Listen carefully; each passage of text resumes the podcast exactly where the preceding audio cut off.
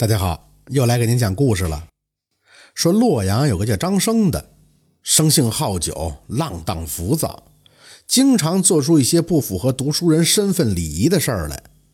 甲子年仲夏夜，这张生喝醉了，从东各庄回城，走到了风雨亭的时候，就暂时坐下来休息一会儿。就在这时，他看见地上有一个荷包，刺绣做工都非常的精美，像是富贵人家的东西。张生捡了起来以后，觉得特别的重，猜想这里边啊应该全都是金银细软。正当要打开的时候，他突然看见一个白衣女子从大路上焦急地走了过来。张生见状呢，也赶紧将这荷包藏在了身上。女子走进风雨亭以后，四下的查看了一下，表情非常的焦躁。张生见这女子容颜秀丽，又见左右呢四下无人，便起了坏心啊，想要调戏调戏她，就问她。嘿嘿，从哪儿来呀？女子回答说：“我是田村张家的，今天下午才从城里回来。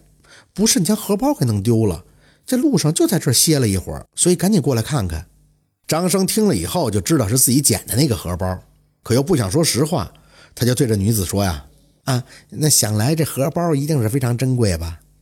女子闻言道：“是这样的，里面的东西比金银还无价呢。”张生听了以后，那就更没有归还他的意思了，还在那大献殷勤，要帮他一起找找。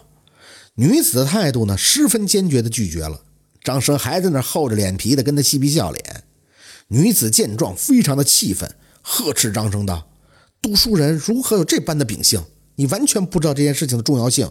现在没工夫跟你在这胡扯。”女子说完，急匆匆的就走了。张生等他走了以后，这才把荷包拿出来。他一解开系绳，就从里边跳出个几寸高的小人，落在了地上。这个小人穿着红兜兜，手里拿着刀，脸和身子都煞白煞白的，完全是不像一个人。张生见了一惊，但瞧他如此小巧，心里啊也就不怎么害怕。这小人出来以后，这口中发出吱吱呀呀的声音，提着小刀就过来砍张生。张生吃了一惊啊，向他猛踢了一脚。然而，却如同踢在石头上一样，小人儿依然不动。张生却崴了脚，跌坐在地上，痛苦不已。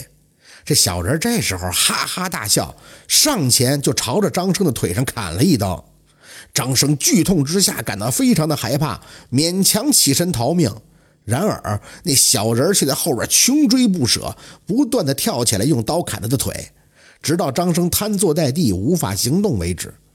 张生看着自己血淋淋的双腿，哭泣着向他求饶。小人就用刀放在他伤口上，拜了一下，说：“宝贝儿，请张嘴。”张生顿时感觉非常的寒冷，慢慢开始昏迷。他最后一眼看见小人的时候，小人已经变得很大了，在月光的照耀下，他恐怖异常，露出诡异的微笑。第二天。有路过的人发现了张生的尸体，就在这风雨亭当中，慌忙的报到了衙门。可等到仵作来查验的时候，却找不出他的死因，身上一点伤都没有。无奈呢，也只能上报酒后猝死。张生此劫，那真是玄幻，恐怕谁都难以说明这事儿。